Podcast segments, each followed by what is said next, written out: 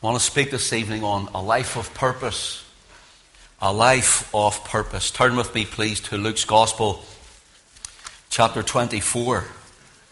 Luke chapter 24, beginning to read at verse 13. And behold, two of them went that same day to a village called Emmaus which was from Jerusalem about three score furlongs. And they talked together of all these things which had happened. And it came to pass that while they communed together and reasoned, Jesus himself drew near and went with them. But their eyes were holden that they should not know him. And he said unto them, What manner of communications are these that you have one to another as you walk and are sad. And one of them, whose name was Cleopas, answering said unto him, Art thou only a stranger in Jerusalem, and hast not known the things which are come to pass there in these days? And he saith unto them, What things? And he saith unto him, Concerning Jesus of Nazareth, which was a prophet mighty in deed and word before God and all the people. And how the chief priests and our rulers delivered him to be condemned to death and have crucified him. But we trusted that it had been he which should have redeemed Israel. And beside all this, today is the third day since these things were done. Yea, and certain men also of our company made us astonished, which were early at the sepulchre. And when they found not his body, they came saying that they had also seen a vision of angels which said that he was alive. And certain of them which were with us went to the sepulchre and found it even so as the women had said, but him they saw not. Then said he unto them, O fools and slow of heart to believe all that the prophets have spoken. Ought not Christ to have suffered these things and to enter into his glory? And beginning at Moses and all the prophets, he expounded unto them all the scriptures, and all the scriptures the things concerning himself. And they drew nigh unto the village whither they went, and he made as though he would have gone further. But they constrained him, saying, Abide with us, for it is toward evening, and the day is far spent and he went in to tarry with them. And it came to pass as he sat at meat with them, he took bread and blessed it and brake and gave to them. And their eyes were opened and they knew him. And he vanished out of their sight. And they said one to another, Did not our heart burn within us while he talked with us by the way? And while he opened to us the scriptures? And they rose up the same hour and returned to Jerusalem and found the eleven gathered together and them that were with them, saying, The Lord is risen indeed and hath appeared unto Simon. And they told what things were done in the way and how he was known of them in breaking of bread. We'll stop there. We know the Lord will add the blessing, his own blessing to the reading of his word. But let's just bow again in a word of prayer. Father, Thank you, Lord, for everything. You're good to us every day. Thank you, Lord, that as we have praised you and worshipped you, we have sensed again your faithfulness. And your presence is among us this evening. Now, Lord, settle our hearts and take any distracting thought, circumstances that we have left at home or come through this week. We ask you, Lord, that you would remove it from our minds and open our hearts to the Word of God and help us, Lord, to receive this engrafted Word. Lord, touch us tonight. Touch us for your name's sake. Touch us, Lord. You alone are able to turn the heart. You alone are able to cause the dead to live again. And we ask you, Lord, to touch everyone in this house tonight and bless them for even coming. For Jesus' name's sake, we ask it. Amen. Amen. A life of purpose. You know, sometimes when we read of the Lord Jesus dying on the cross, or whether we go further back to his days at Bethlehem, or him walking around the, what we would call the Holy Land, sometimes we think that maybe it's just a story. Some people think it's just a part of history. It's a fanciful fairy tale to others. But sometimes we don't grasp hold of, even as Christians, the purpose and the life of the Lord Jesus Christ. We don't grasp the, the, the bigness of it. We don't grasp that which really behind it all from eternity past that, that God had planned and prepared and predestined for him to come to planet Earth and for what he would do as he walked the scene of time. He had a life of purpose. Every single step was a life of purpose. Every single day was a life of purpose. Every single hour in the life of the Lord Jesus was a life of purpose. He had a task to perform, he had a purpose to fulfill. We wonder sometimes when we see ourselves in, in, our, in our troubles and in our, our weariness, as even as Christians, we look and we say, Lord, what is the purpose of my own life? And that's the problem with many today. They've lost the vision, they've lost purpose to serve the Lord. They've lost a purpose in their heart to be in His presence. They've lost a purpose in their life to walk before Him. But the Lord Jesus Christ, every single hour of every single day, He had a purpose. He was conscious of that purpose. His life was a life of purpose before His Father. And the life of Christ, every moment, was a life of purpose. Is it any wonder when He was on the cross, nailed hand and foot, writhing in agony and bleeding and dying, he cries, My God, my God, why hast thou forsaken me? Is it any wonder he cries that after all? He has never known sin, yet he took my sin and yours. He has never known what it is like to be separated from his Father, yet the clouds went black or the sky went black, and we're told that there was wrath of God was poured out upon his Son.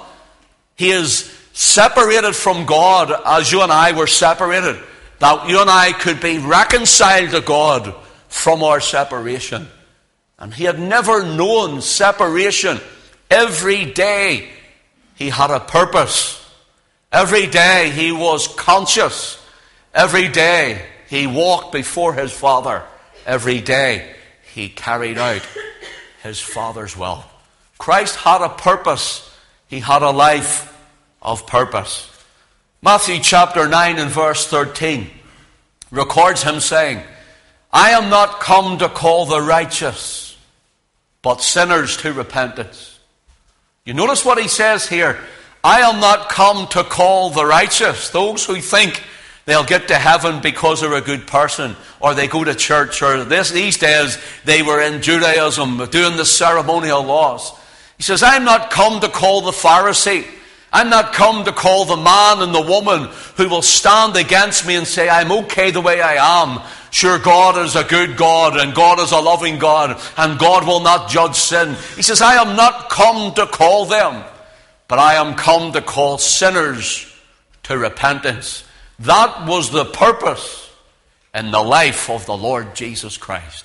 To call a sinner like me and to call a sinner like you to call us unto himself. And that's why Christ said, And I, if I be lifted up from off the earth, I will draw all men unto me. Or in the Greek it means, I will draw all kinds of men and women unto me.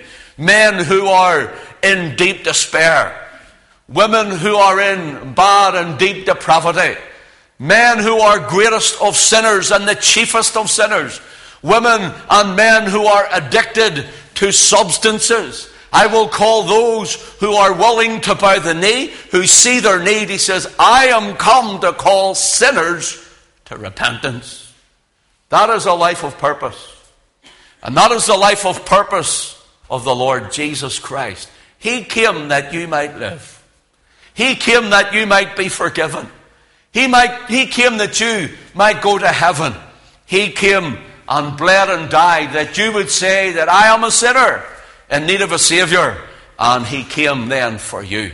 The man and the woman who says, I need not Christ, he didn't come for you.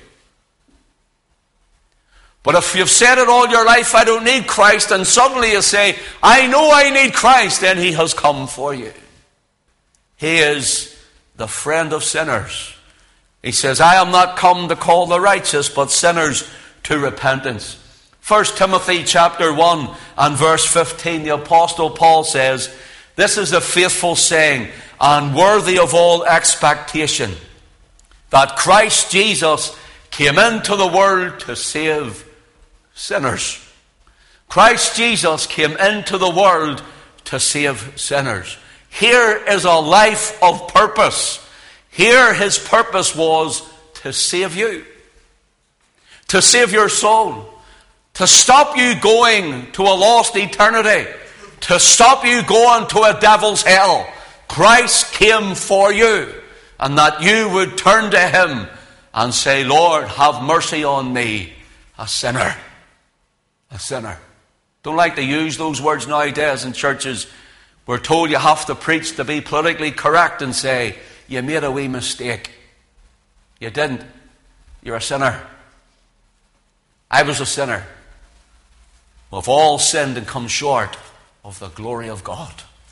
Here we have the Lord Jesus being announced as He who came into the world to save sinners. Listen to what Paul says of whom I am chief, he said. Notice what he says Christ Jesus came into the world to save sinners, of whom I am chief. Paul, who was, we looked, even looked at it this morning, Paul was an Israelite of the tribe of Benjamin. Paul was one who went about trying to serve Yahweh or the living God to the best of his ability and his knowledge. Paul was a Pharisee, touching the law perfect, he said, and yet in all of this, Paul turns around and says that I am the chiefest of sinners. Yet we have churches and denominations and people who say that they are saved because of their denomination. They are saved because they go to church. They are saved because of their own merit. But I tell you, the Bible says that there is none righteous, no, not one. There's not one of us are worthy of the kingdom of God. The Apostle Paul himself, he said that I am the chiefest of sinners. The man who ended up persecuting the church, Christ arrested him, shone as a bright shining light, called down from heaven, took Paul and saved him, changed him. Christ Jesus came into this world to save sinners. So someone tonight will say, I'm a sinner. I know I'm not right with God. I know I've never come to the cross.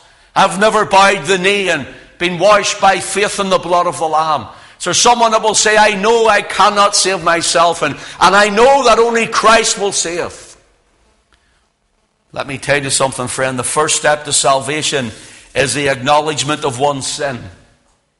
The second step to salvation is for one to realize their inability to save themselves and their need of a Savior. The third step to salvation is when one believes that Christ alone is the only Savior and their only hope for heaven. And the fourth step to, to salvation is when the professed sinner accepts the precious shed blood and the full atoning payment of that blood, the finished work of Calvary's cross, by our Lord Jesus Christ as their only means of payment and be saved by grace through faith. That's four steps to the kingdom, four steps to salvation. The professed sinner must receive the promised Messiah as their personal Savior. Want you, want you to hear it. Want to say it again. The professed sinner must receive the promised Messiah as their personal Savior. The Lord Jesus Christ spent his life thinking about me. Think about that. The Lord Jesus Christ spent his life thinking about you. Every day in the life of Christ, he thought about you and I going to a lost eternity separated from God forever. And every day, Calvary was on his mind. Listen to what he says in John chapter 4 and verse 34. My meat is to do the will of him that sent me and to finish his work. My meat is to do the will of him that sent me and to finish his work. I have a purpose to be here, to finish the work of the Father.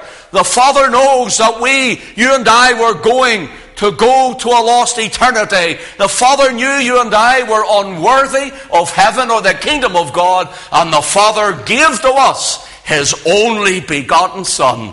And Jesus came every day, Calvary loomed in His mind. He was thinking of you.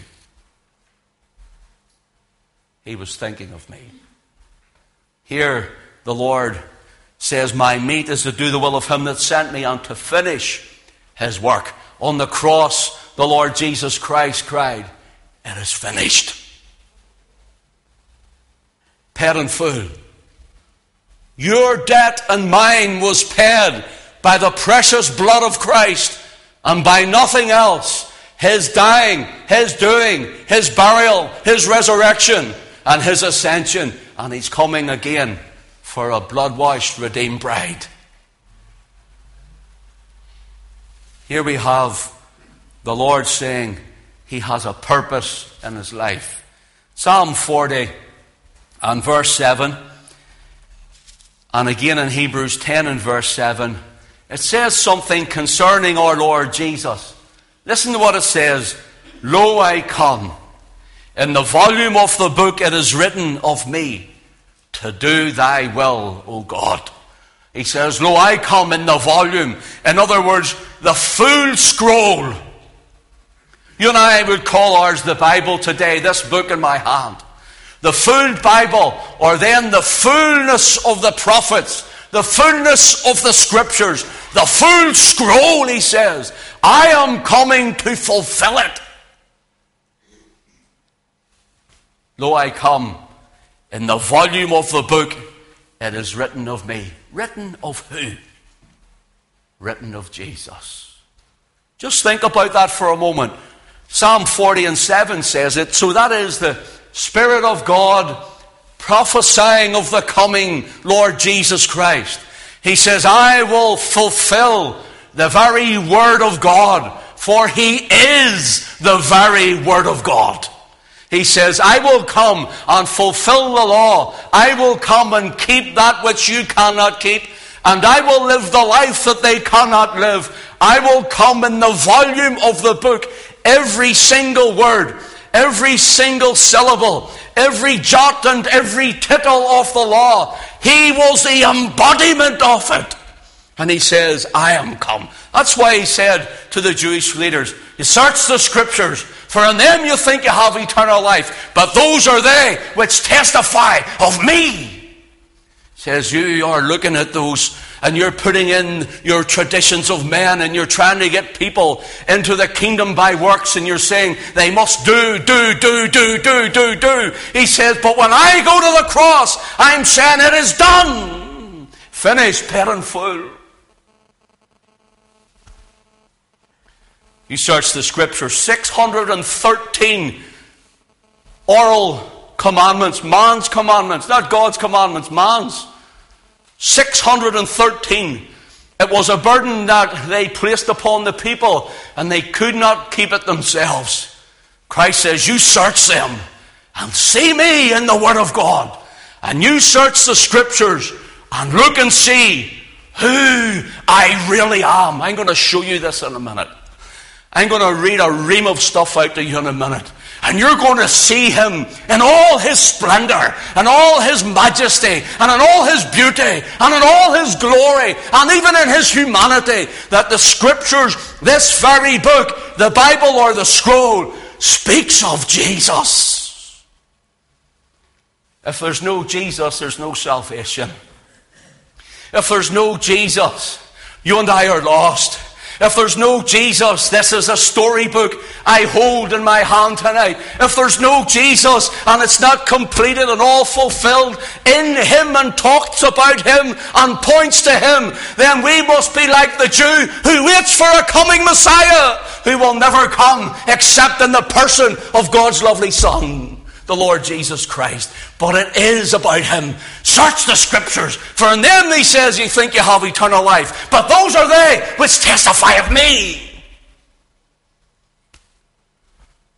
Here, the Christ of God stands before mortal man whose breath is in his nostrils. They turn from Him, crucify Him who was hanging on the tree. The volume of God's book, the volume of God's Bible, the volume of God's scroll, veiled in flesh, the Godhead see. Hail the incarnate deity, pleased as man with man to dwell, Jesus, our Emmanuel, God with us. When they looked at him on Calvary's tree, they looked at the perfect law of God. When they looked at him on Calvary's tree, they seen the fulfillment of every word of God. When they looked at him at Calvary's tree, they saw the scrolls of the prophets and the scriptures embodied in flesh. They saw the thought of God, the will of God, the mind of God. And God projected Himself in His Son, the Lord Jesus. And they nailed Him hand and foot.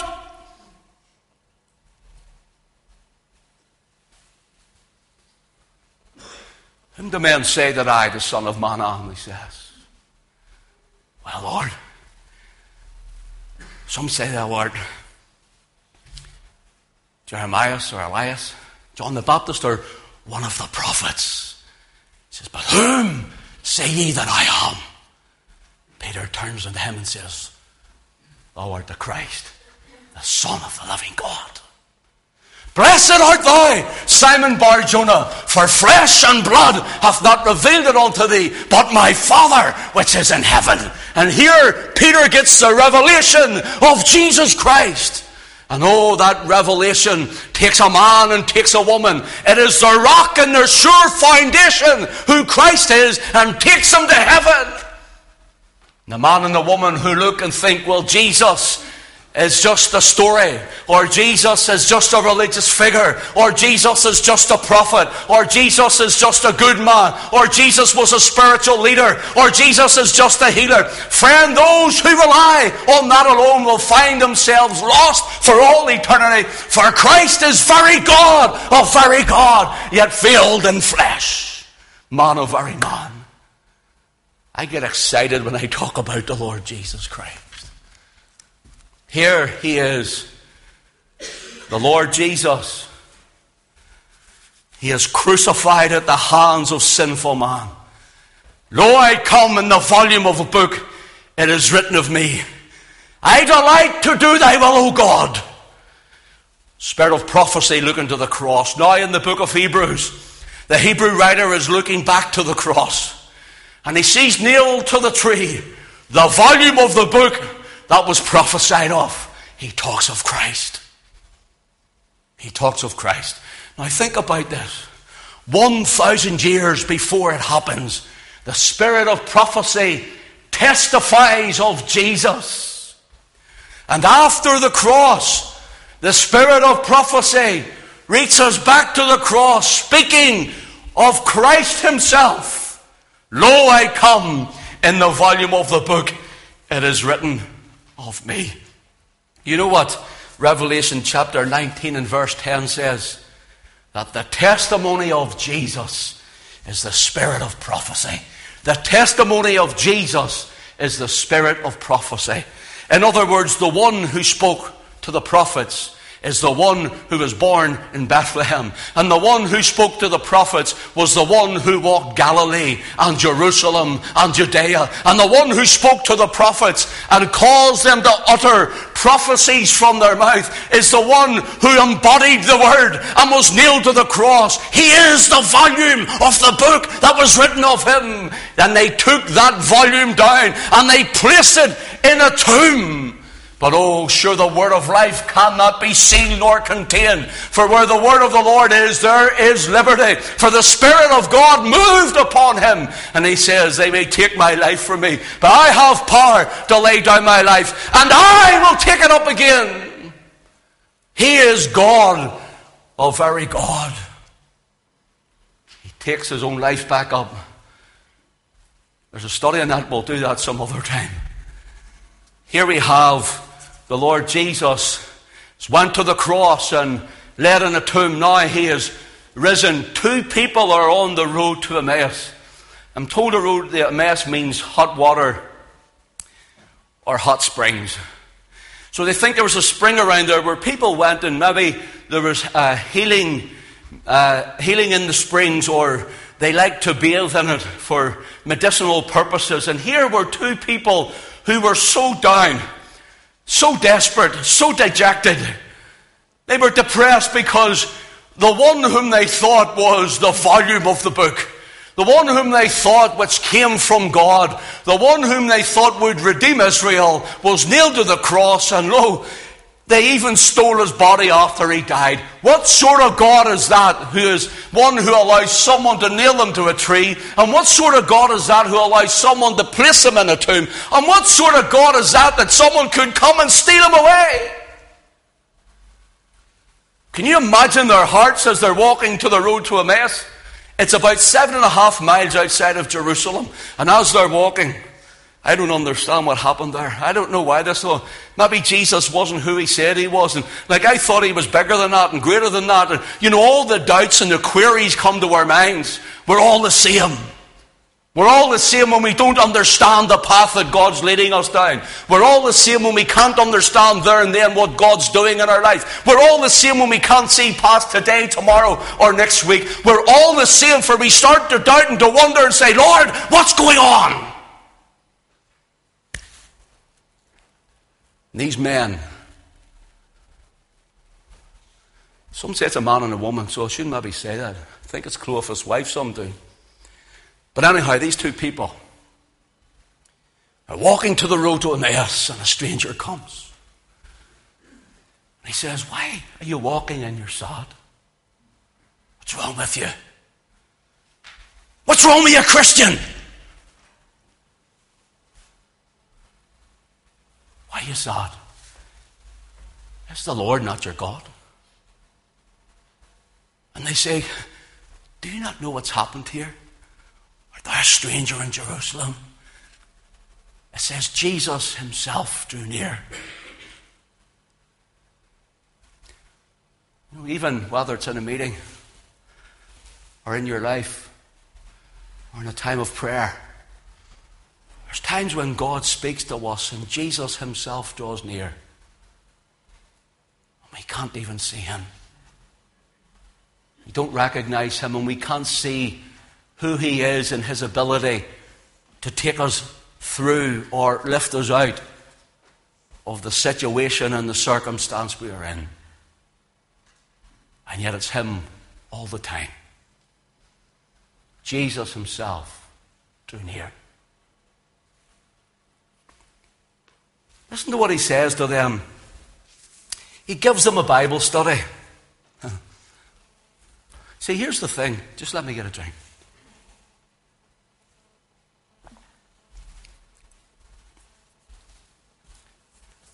Christians tend to, many do, that when circumstances come or they feel a little low, they stay away from church. They don't fellowship with God's people. Or if they're a little discouraged, they don't go and pray about it. Or even sit and wait on God on it. And they stay away from the word of the Lord, which is uh, uh, our, our daily bread. They, they do the opposite. Here's the thing, Christian when you're weak, when you're weary, when you feel down and out and you're discouraged and you don't know what way to turn, here's what the Lord says. You know what the Lord does? He says, You're, you're sad looking. Do you want to go to a Bible study? Uh, no. I'd rather sit in the house and watch TV because I'm feeling very low. Hello?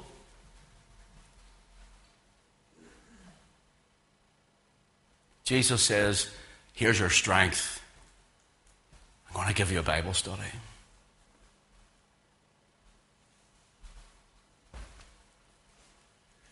Oh, fools and slow of heart to believe all that the prophets have spoken. Ought not Christ who have suffered these things and to enter into his glory? Notice, on beginning at Moses and all the prophets, he expounded unto them all the scriptures and the things concerning himself. Isn't that beautiful? Is it not a Bible study? Imagine himself coming and saying, Are you feeling low today? Let's go to Bible study. Notice what it says. And beginning at Moses, verse 27 of our chapter. And beginning at Moses and all the prophets. Notice all the prophets. What a story. How did he get through it all? seven and a half mile walk, and Jesus is walking and talking. Oh, that hymn writer was good when he wrote, And he walks with me, and he talks with me, and he tells me I am his own. and Jesus is walking and saying, Hey, you are my own. I want to show you the scriptures. Seven and a half mile walk with Christ.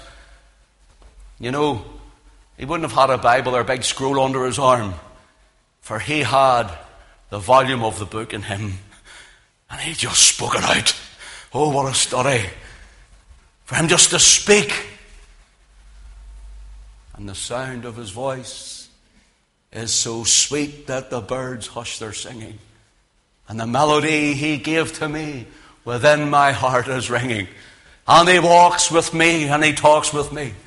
And he tells me I am his own and the joy we share as we tarry there none other has ever known. Oh, Lord, um, forgive me, but I'm coveting, I'm getting jealous of these two on the road to Emmaus. To sit right beside you and walk the roadside, to see you breaking bread and giving us a study of thy word, spilling it out from thy very own mouth, Lord.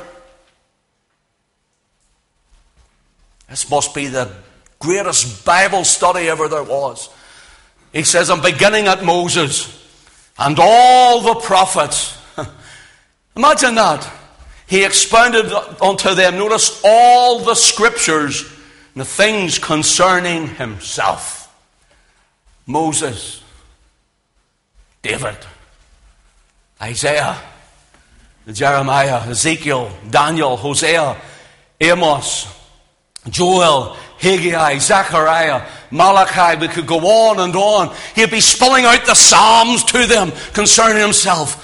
I will not suffer thine Holy One to see corruption, he says. That was me!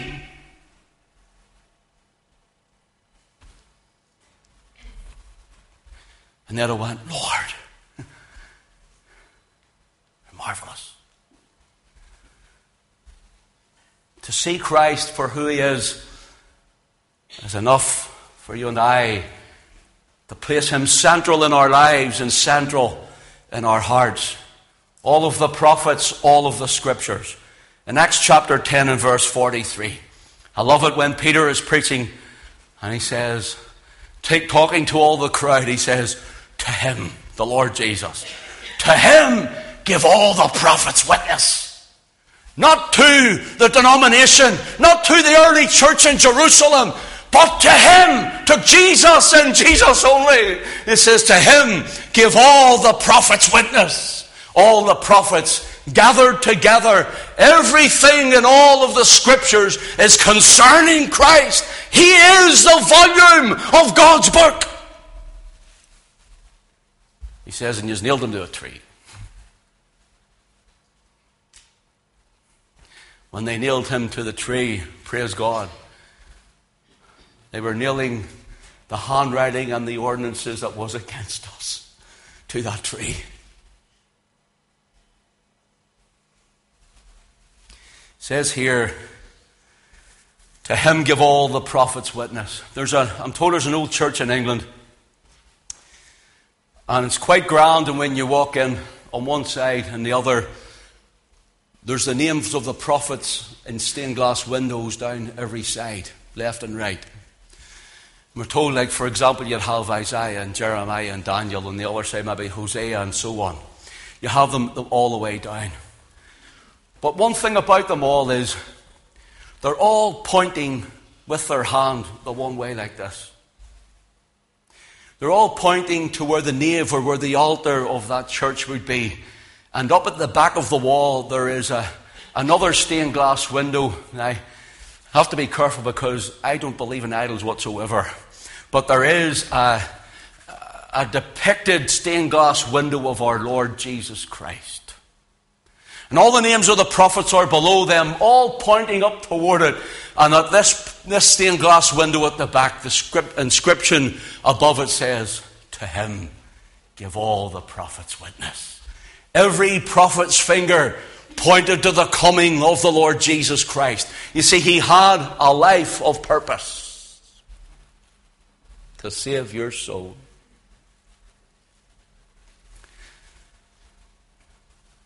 Psalm 37 and verse 23 says, The steps of a good man are ordered by the Lord, and he delighteth in his way. Verse 31 says, The law of God is in his heart, none of his steps shall slide. Every step he took, it was a purposeful step for your salvation. You see, becoming a Christian and being saved and serving God People have got this mentality that it's a take it or leave it situation. It's something I might do later, or it's something I might uh, try, or uh, uh, and even Christians have come to the place where they've no reasoning in their heart, no conviction of the Spirit, and convincing of the Holy Ghost, where they say, "Lord, I am saved. I can't live like that. I must be in the house of God because my place is there to witness every weekend for you, Lord." To witness every day of the week when I'm out. We have lost it in the church, and to him give all the prophets witness. The steps of a good man are ordered by the Lord. Christ, every single step he took when he walked Galilee, and he seen Peter and Andrew, and he saw James and John, and he says, Follow me, and I will make you to become fishers of men. He was fulfilling a prophecy from the prophet who said, For I will send hunters and fishers after them. He was fulfilling prophecy. He had a purposeful life, and all those who come in Christ, He gives them a life of purpose. Your purpose is service for Christ and the kingdom of God. We will rule and reign with Him forever and ever. Amen.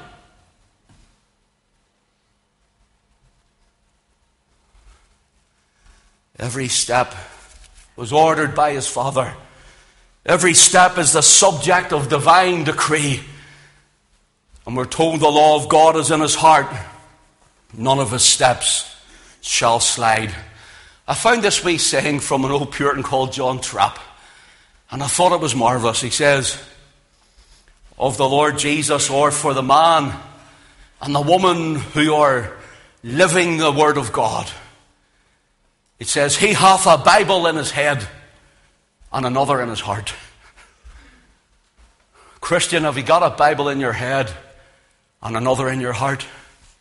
See, you can think about the Bible, but putting the Word into action, hearing the Word and being a doer of the Word, is different than being a hearer of the Word and not a doer of the Word. He hath a Bible in his head and a Bible in his heart. And Christ had a Bible in his head and a Bible in his heart, for he was the volume of the book that was written by Almighty God. Bear with me for a few moments. I want to show you something as I close. Who is the Lord? As he says, Whom do men say that I, the Son of Man, am. Who is the Lord Jesus Christ? Is he just a prophet, a good man, a spiritual leader? This is what the Bible says. He showed those on the road to Emmaus all the prophets and all the scriptures, the things concerning himself. Everything I'm going to ream off to you is Old and New Testament concerning the Lord Jesus Christ. So bear with me. We'll close with this. It's quite long, so bear with me. He is El Elyon, God Most High, Creator and Possessor of heaven and earth. He is El Shaddai, God, all powerful and all sufficient for every need. He is Jehovah Jireh, the Lord who sees, the Lord my provider. He is Jehovah Rophi, the Lord who healeth thee, or the Lord who keepeth thee in health. He is Jehovah Makkah, the Lord who smites, the Lord who smites our enemies. No weapon that is formed against us shall prosper. He is Jehovah Nissi. He is the Lord our banner. He who is the one who leads us to victory. He is Jehovah Sabaoth. He is the Lord of hosts, the military God who comes to fight and to defend all of our foes and in all of our needs. He is Jehovah Shalom, the Lord our peace. The Lord our peace of body, soul, and spirit, and in all the world around. He is Jehovah Tsidkenu, the Lord our righteousness, for we are righteous in the Lord Jesus Christ. He is Jehovah Shammah, meaning the Lord is there. He says, I will not leave you comfortless. I will come to you. Lo, I am with you always, even unto the end of the age. I will never leave thee nor forsake thee. He is Jehovah Rophi, the Lord is my shepherd, I shall not want. Or the Lord is my shepherd, I shall lack for nothing. Yet, the Lord Jesus is all that the prophets said and more. He is Emmanuel, which is being interpreted God with us. Paul writes of him in Colossians chapter 2 and verse 9 For in him dwelleth all the fullness of the Godhead bodily. Old Puritan Samuel Rutherford said, They lose nothing who gain Christ, for to him give all the prophets witness. Stay with me. Here are some of the symbols and titles of Christ, shapes and foreshadows of the Lord Jesus. He is the Alpha and the Omega, the beginning and the ending. He is the in between. He is the second Adam and the last Adam. He is anointed with the Holy Ghost and power. He is uh, Noah's Ark, and he is the author of eternal salvation. He is the author and the finisher or the perfecter of our faith. He is the altogether lovely one, and he is our all and all. He is our anchor, our advocate. He is the Almighty and the Ancient of Days, the angel of the Lord and the apostle and high priest of our profession. He is the arm of the Lord made bare unto us. He is the blessed and only potentate, the King of kings and Lord of lords, who only hath immortality, dwelling in light, which no man can approach unto. He is the bright and the morning star, the brightness of the Father's glory. He is our brother, our bridegroom, and our beloved. He is the brazen serpent placed upon the pole for Moses that he may heal all in Israel. He is Yahweh's branch and the bread of life. He is a great creator God, yet he is a child in the manger. He is a carpenter's son, yet he is the Christ of the Almighty God. He is called commander captain of the Lord's host, the captain of our salvation, and he is the chiefest among any 10,000 to our souls. He is our covert from the tempest, our city of refuge and our confidence. He is chosen of God and called. He is the consecrated one, the covenant to the people, the cornerstone, our crown and glory, our diadem of beauty. He is our counselor and comforter, our consolation of Israel. He is the Father's dear Son. He is the Father's only begotten Son. He is the Son of the Father's love. He is the Father's delight. And the Jew unto Israel, He makes us as His people, as a well watered garden.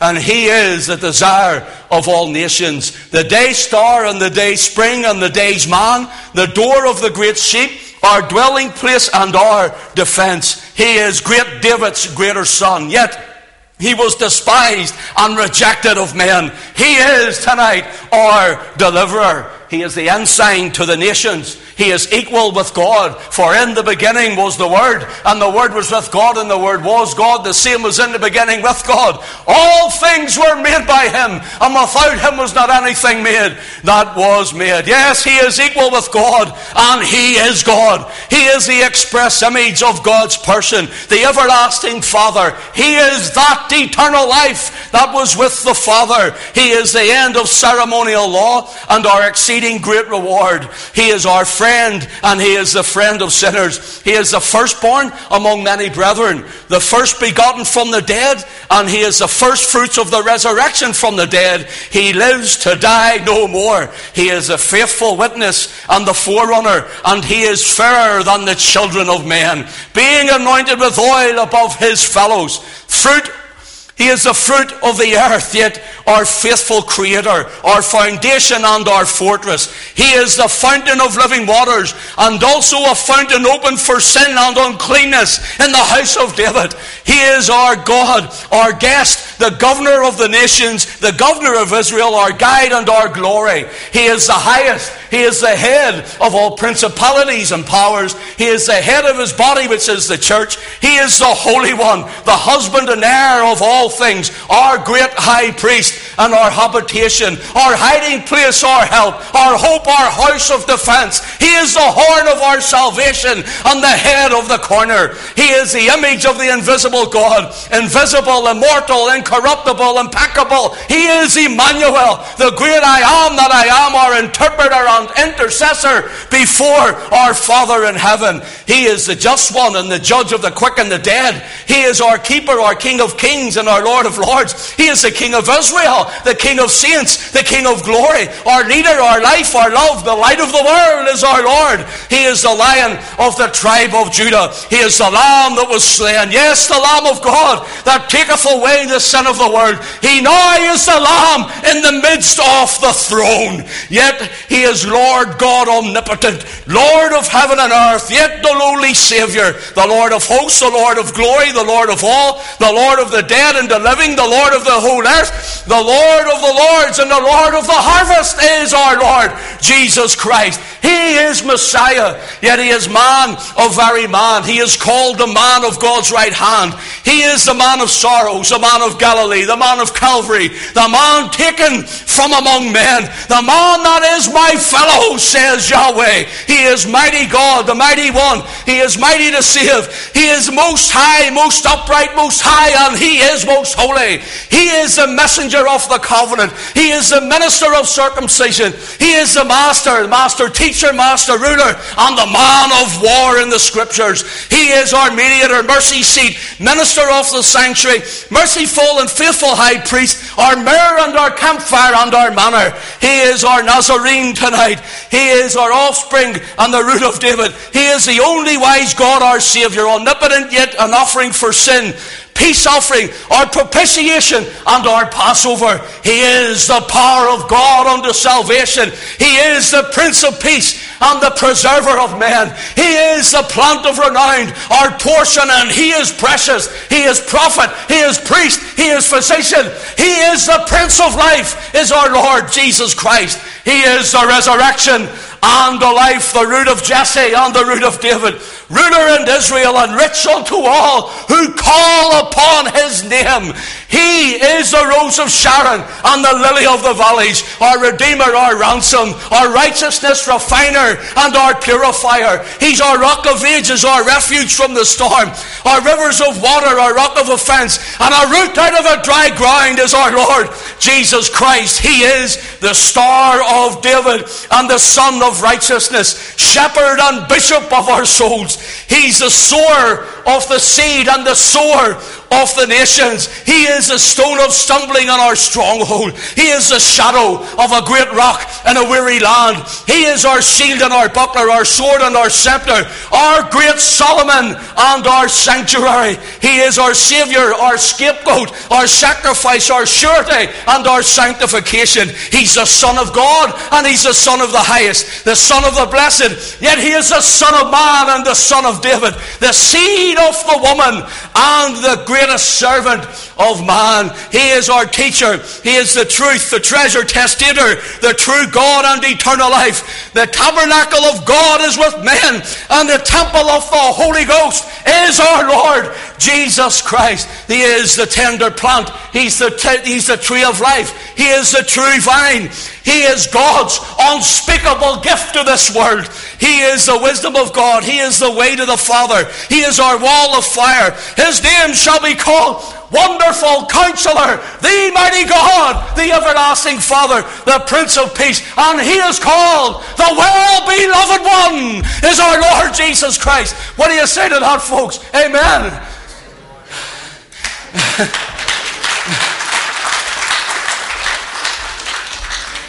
oh, that's who we serve tonight.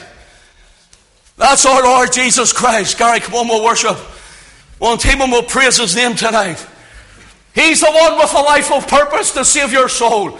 God of very God coming, being nailed the volume of the book that is written of me, and he has nailed to the cross, and he's bearing away our sin and shame on the cross of Calvary. Blessed be the name of the Lord.